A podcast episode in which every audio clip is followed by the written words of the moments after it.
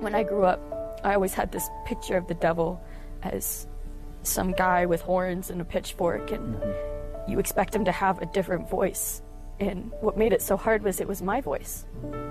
It was me that was saying that I wasn't worthy, that I was a burden, that I was unwanted, that I was unworthy, that. And that one. that's what made it hard. Well, that is one teenager's description of how depression affected her spiritual life, and at her worst moment, she couldn't discern the devil's voice from her own voice.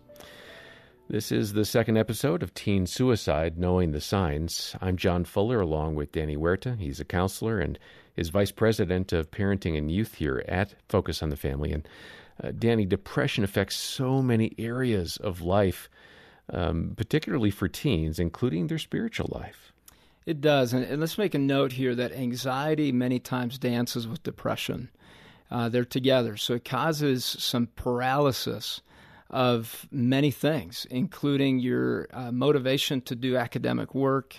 Uh, you become afraid of things you were not used to being afraid of, uh, including social moments or moments of failure.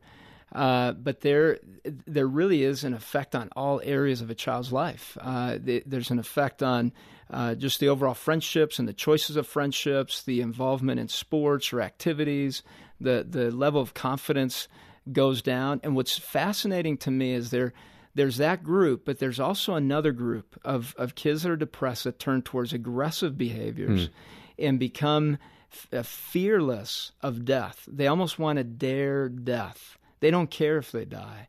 And so we want to watch for both. If you see a child folding in and being paralyzed by anxiety and fear, and they begin to disconnect in all areas, their grades go way down, they tank, and uh, they're disconnecting from friendships they've had, that's one group. The other one is if you see a child all of a sudden taking risks that are really on edge of death, hmm. that are really scary, you want to step into that as well because that's the other extreme or they're becoming very aggressive or going into themes that are very violent where they don't really care about the topic of death.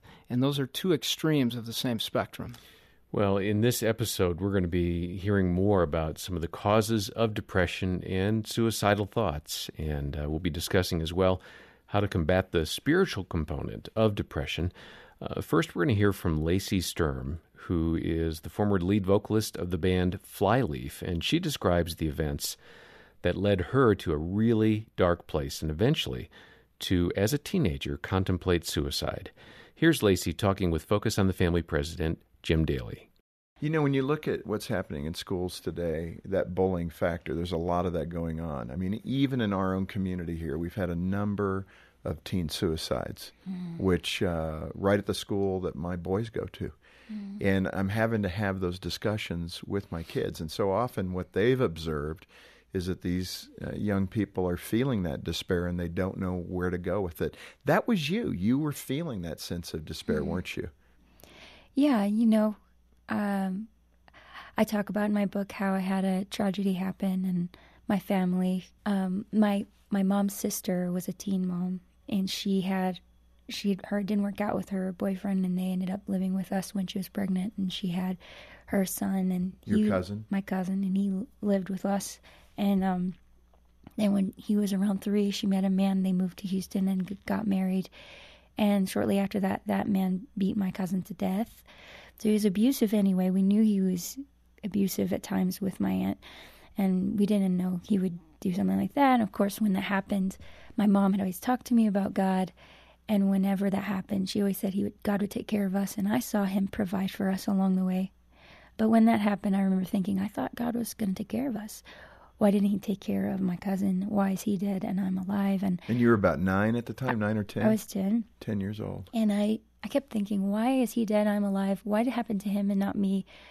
And how can I honor his death? Like I wanted, and so I understand this now, and I even realized it as I wrote the book. I didn't realize it um, before that, that it was a conscious decision I actually made. I didn't realize that I made this choice, and God actually helped me as I was praying when I was writing the book go back to that moment when I chose to stay sad for Him. Uh-huh. so I kind of did this as a loyalty to his death. I, I decided I was going to stay sad for him, and I actually became distrustful of people who are happy. Um, how can you be happy in a world where children get beaten to death? Something's wrong with you. You know, you're either naive or something's wrong. You know, and I um, You, also kind of turned uh, your back on God, right? Yeah, I It- did it- not believe in God anymore. I felt like that was a broken chair people were telling you to sit in. This is not. I didn't feel like, and it made me angry when people would talk about God. And this is all from the time you're like 10 to 15, 16, right?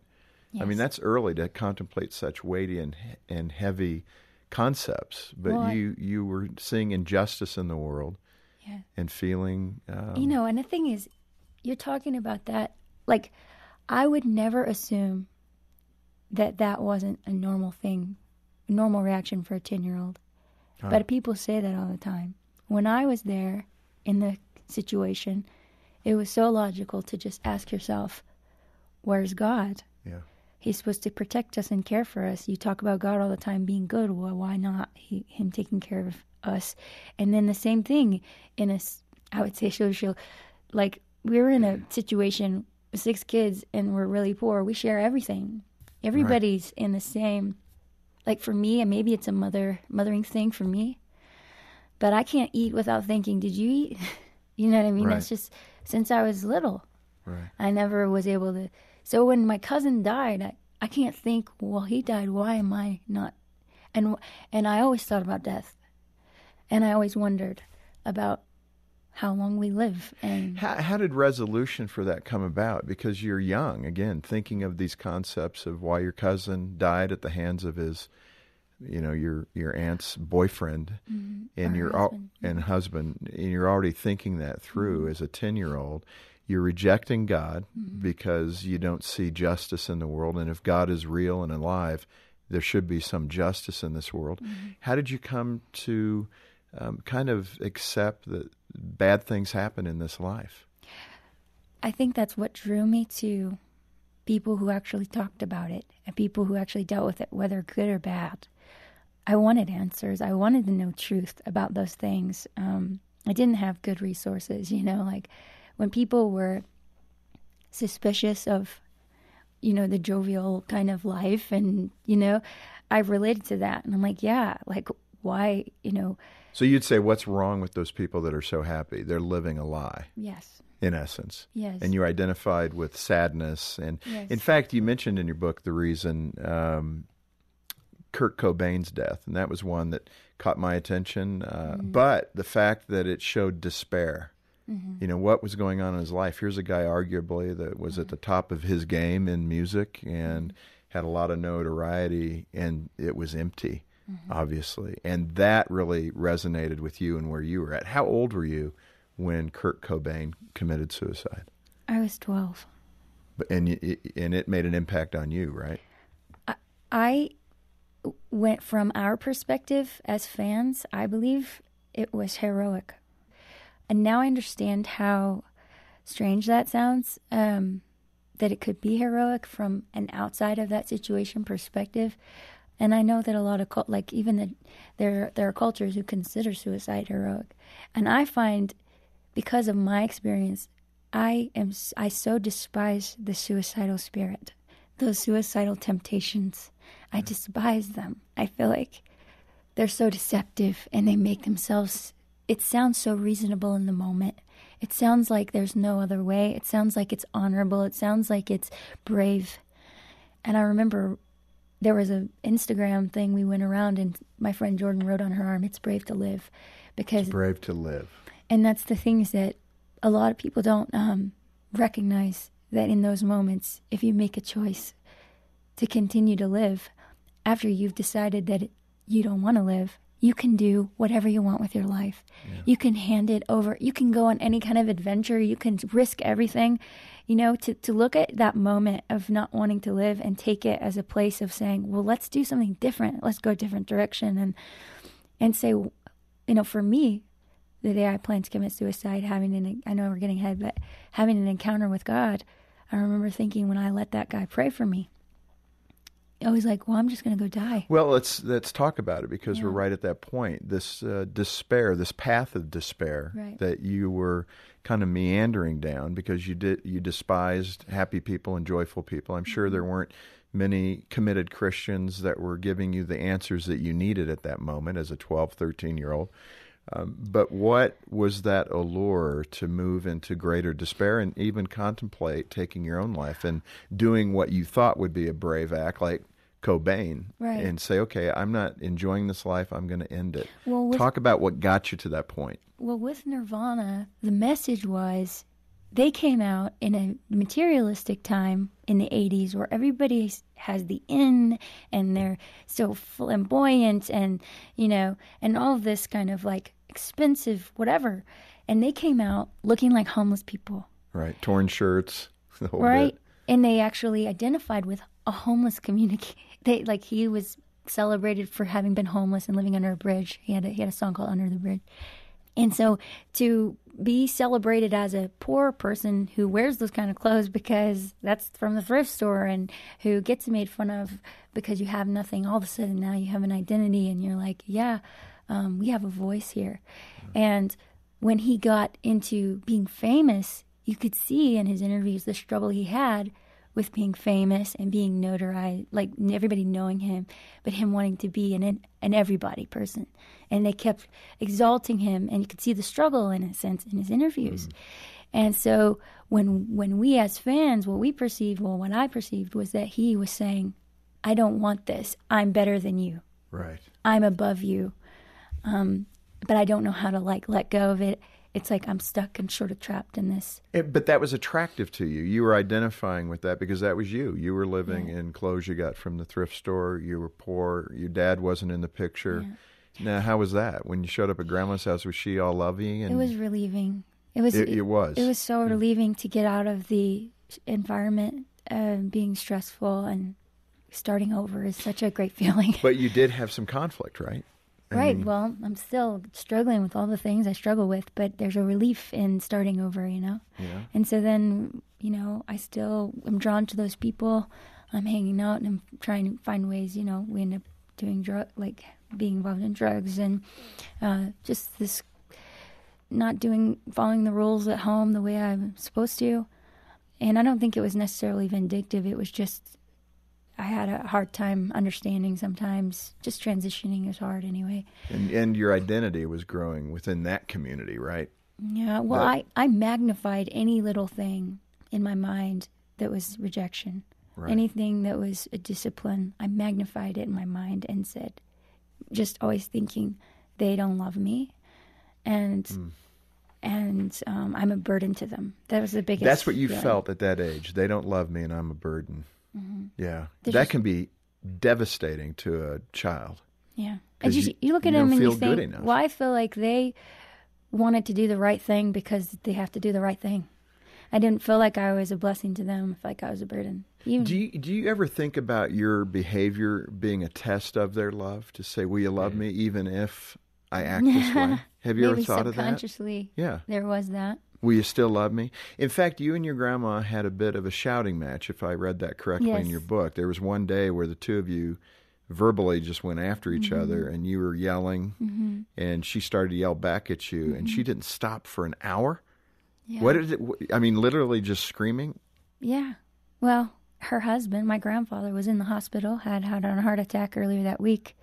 And she was trying to tell me, you're not obeying our rules. You're getting in trouble at school. You're doing things that are illegal. All of this is stressful. Your father, your grandfather's in the hospital. He had a heart attack earlier this week. And you're not helping anything. What she's trying to say is your actions affect more than just you.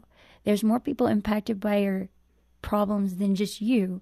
And that's actually good advice for someone who's depressed to get them take their mind off themselves and focus on how they can help other people around them.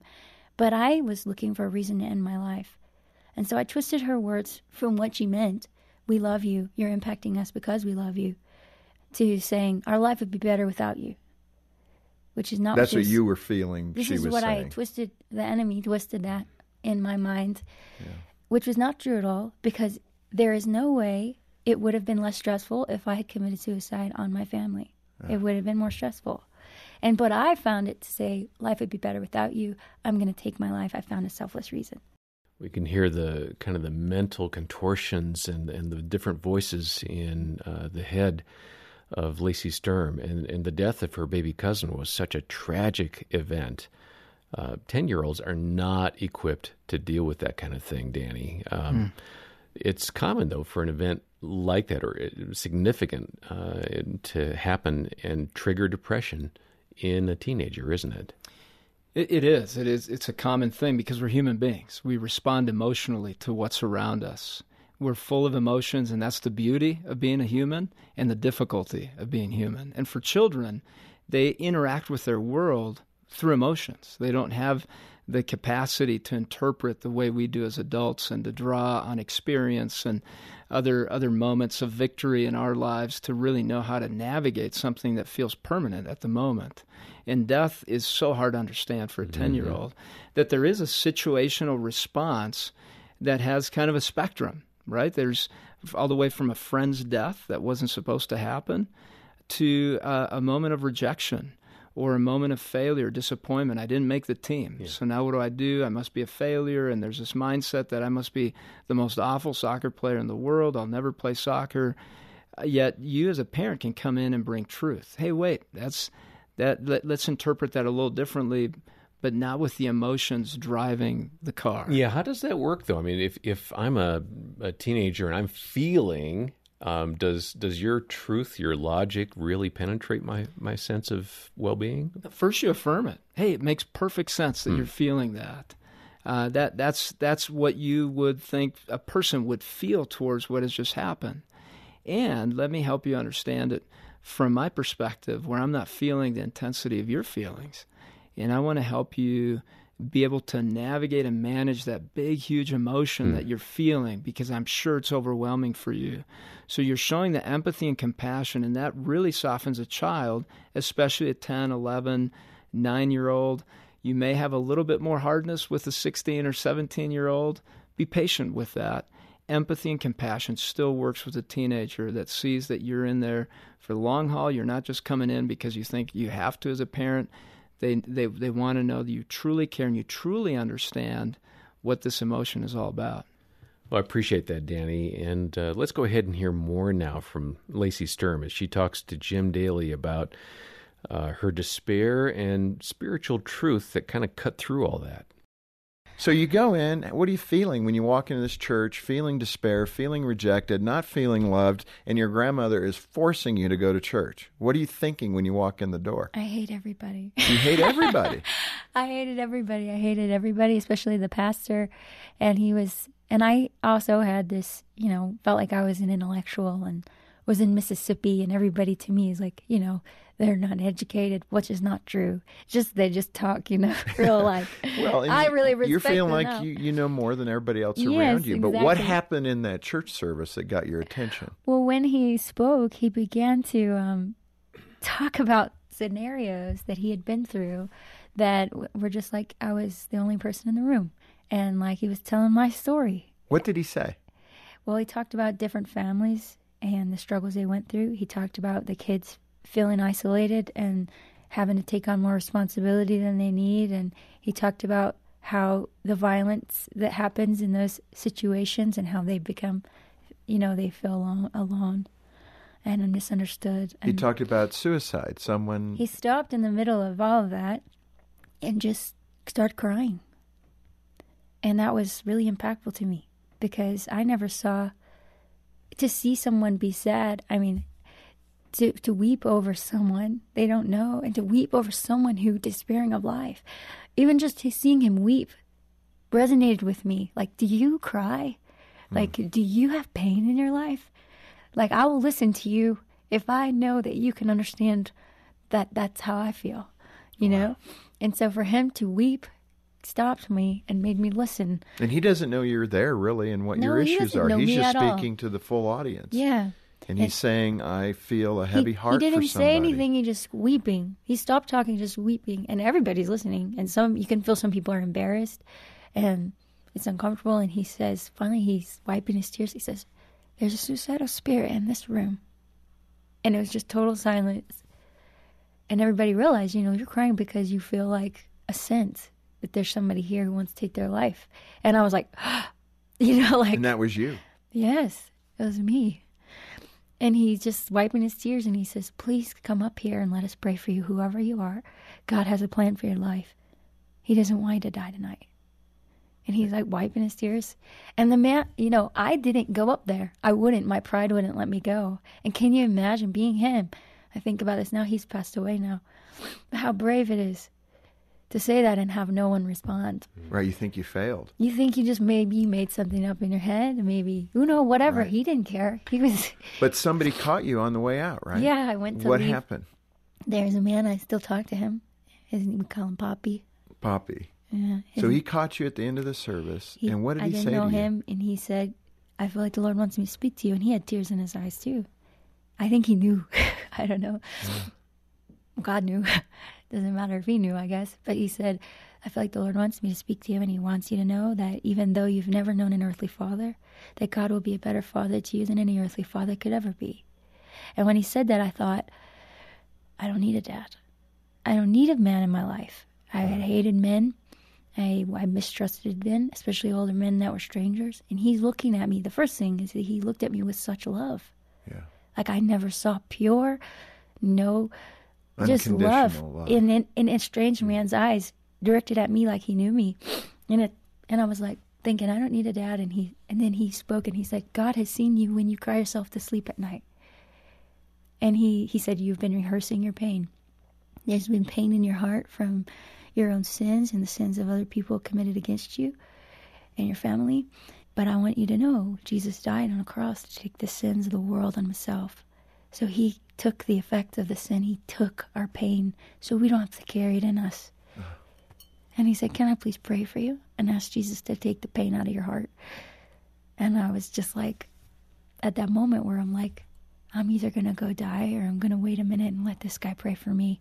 And how can he know all these things? And I finally was like, this flicker of receptiveness came. a And I was little like, spark. I was like, okay, you can pray. You mentioned in your book the reason um, having courage to live, and I, I'll point the point out, and I want you to elaborate on it. But one, you said it's brave to keep living when life is sad or difficult. Now you know, working with people who are sad and in despair, that's a hard thing to convince them of. Um, what are you getting at when you say, "Hey, it's important to live, even if you're feeling sad"? Well, what I understood when I when I encountered God was that he is very real. He is very he's holy. And his love is so overwhelming, so overpowering, so all-consuming that the questions and the weight and everything it's like turning the light on so bright that all the shadows disappear. And I don't sit and I say, well, bad things happened because of this. No, I say my cousin was murdered, beaten to death by a stepfather, and then I encountered God. And I have no reasons for the other, but I know that there's a good God who's holy. And I can't tell you any answers that are tangible, but I can say when you encounter God that you will have that light that's so bright, that's mm-hmm. so beyond me, like it's so beyond me. His love is so beyond my understanding, and it's so tangible. Uh, Lacey, I was going to say the question might pop into people's mind who are struggling, who have that bitterness because something um, bad happened in their life. It may not have been the death of a cousin, but maybe the death of a child or the death of a spouse. How do you make that change? How does that change happen where you can go from uh, you, in your case, it moved you toward not believing in God, seeing your cousin die at the hands of his stepfather. Mm-hmm. How does a person let go? How do they say, okay, Lord, I'm going to accept the fact that bad things happen and that it's not your fault? Well, we we make this outside of knowing God and like not just knowing about God, but knowing him. Outside of that, we make this life about this life. Hmm. And this isn't all there is. This is a shadow of what's to come. We're eternal beings and are and to recognize if you were in heaven looking at the earth seeing these things happen, and God were to say to you, Can I send you? Will you help? What will you do? Huh. Can you go be a light? You know, from that perspective up there where you in eternity, can you will you go step into time? It's like this question of like, we get a chance right now. Life is a gift to you. And no matter what happens, whether somebody lives or dies, you're breathing and you have a purpose. God doesn't give you the miracle of life on accident. Yeah. And that's what I had to understand when I woke up the next day. I wasn't supposed to wake up today. Yeah. Why do you care? Why do you love me? And here I am. And why did you give me more time? Because I don't have any plans. Hmm. What a tender conversation uh, Lacey Sturm had with Jim Daly, and what an important message from her. Um, we're joined now in the studio by our colleague, Dr. Joannie DeBrito. And Joannie is a licensed mental health professional who specializes in crisis and trauma counseling. And uh, Joannie, thanks for joining us to discuss this story. Let me ask you about the events that kind of led Lacey to contemplate suicide. Uh, there are factors that probably caused her depression to escalate toward suicidal thoughts. Yeah, well, it sounds like Lacey had a difficult life to begin with. It sounds like her mom was um, having difficulty with her. There was a lot of conflict. She was moved to her grandmother. Her father was not in her life, and most kids get their sense of identity from mother and father, but very much from uh, father as well. So she was already in a difficult place, and then she lost her cousin to a tragic death, actually at the hand of his stepfather. And so, if you take a young girl in the midst of a very difficult life and throw in a tragic event like that and expect her to be able to process that well, the way a child would with supportive, loving parents, uh, that's a little bit too much to expect. And it sounds to me like it was just overwhelming for her. And then also that lack of identity uh, that she probably didn't have because of not having parents to help her with that. Then she started identifying with Kurt Cobain, uh, who obviously committed suicide. And that's a, a very common thing hmm. that kids will find an identity when they don't have their own identity. They'll find it in another person.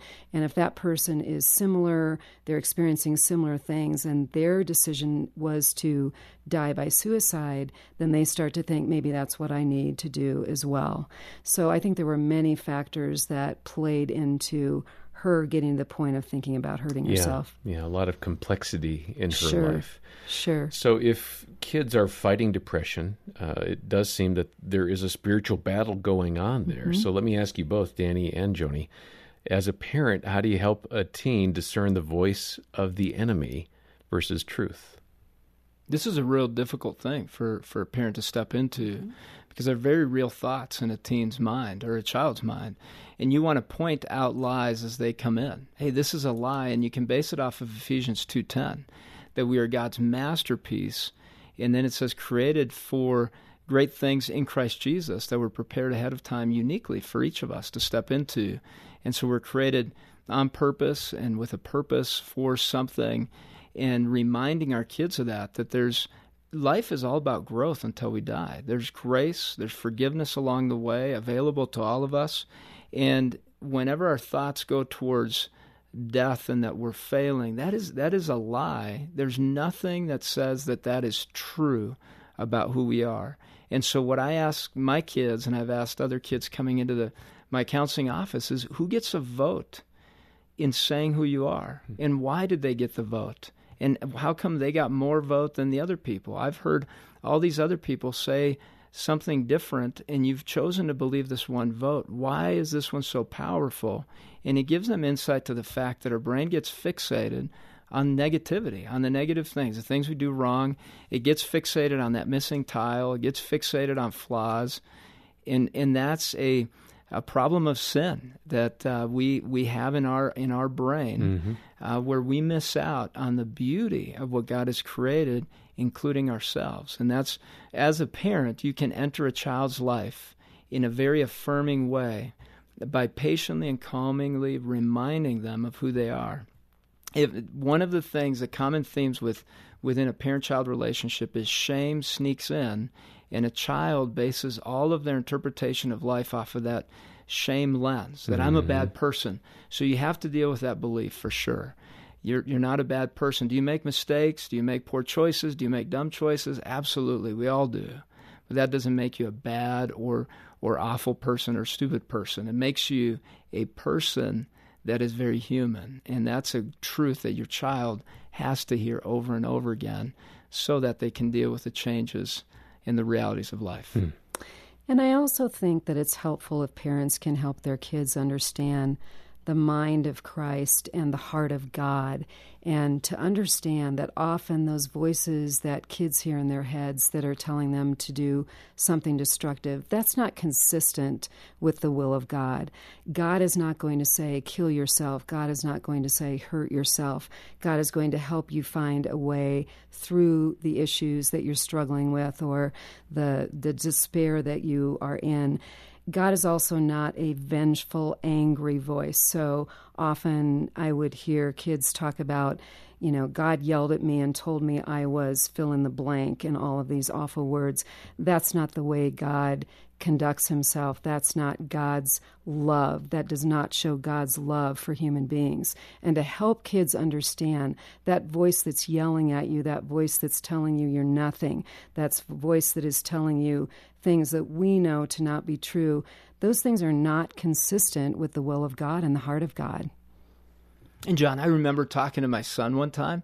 I said, "Hey, there's there's an all-out war for people's souls. There's a spiritual war, and I want you to be aware of it. And the real estate it wants is your mind." Hmm. And that's the real estate where God is saying, I want your mind. It says it all throughout Scripture and so does Satan. He wants to, there's this battle for the mind, and you can see it in society, you can see it through music, video games, technology. And, and so the awareness of the war is what your child needs to know. There's a lot at stake here. In that real estate, it's up is up to you. I want you to take ownership of that, and I'm going to help you because I'm one of the only people in this world that would die for you, and I'm not going to let your mind be taken over. Hmm. Well, I appreciate that insight, Danny, and the and the heart you just expressed there. And as we wrap up, uh, Joannie, let me take it back to Lacey's story. God intervened and saved her from suicide uh, that night she visited the church. Uh, that's not going to be every child's story. Right. So, what are some of the more ordinary means God may use to to help a child uh, divert from that path? I think that God uses people in a teen's life to speak into their lives often. Many times, I'll be talking with someone who's struggling with depression or suicide, and they begin to get better, and they say, You know, my aunt came to me and talked with me and shared with me scripture or prayed with me. So God can use people to speak into their lives. I also think that it's very clear in the Bible that God gives people certain gifts. People uh, may have gifts of mercy, and for sure, teens who are struggling with depression need those gifts of mercy and grace, but also gifts of counseling, gifts of medical skills, and so forth. So there are professionals that are there to help. Uh, kids who are struggling, and those may be people who God gave very specific gifts to to be helpful. So I say take every resource that you can get mm-hmm. and recognize that in many cases it's coming directly from God. Hmm. Well, Danny and Joannie, thank you so much for once again sharing your insights and your helpful advice and your hearts for parents and kids. You're thank welcome. you, John. Thanks so much, John. And uh, we recommend that you check out Lacey Sturm's book, which describes more of her really incredible life and her powerful conversion story. It's called The Reason, and we'd be happy to send a copy as a thank you gift when you join the support team here at Focus on the Family. Make a donation of any amount and we'll send the book. Our number is 800-A-FAMILY. Uh, online, you can do so at focusonthefamily.com slash teen suicide podcast or check the episode notes for more. And for a comprehensive guide on preventing teen suicide, check out Alive to Thrive, which is our free online curriculum designed for individuals or groups. And if you're interested in starting a conversation group about this, you can download the Leader's Guide. It's free and it's on our website. Or you can download the Participant's Guide and go through the training on your own. Uh, to find out more about Alive to Thrive, go to focusonthefamily.com slash teen suicide podcast or check the episode page. And then this is the first in a series of podcasts addressing mental health in youth. And in coming days, we'll have a future podcast on topics like anxiety and self harm and social media use. And please be sure to subscribe to receive future episodes. And for now, I'm John Fuller, and thanks for listening to Teen Suicide Knowing the Signs.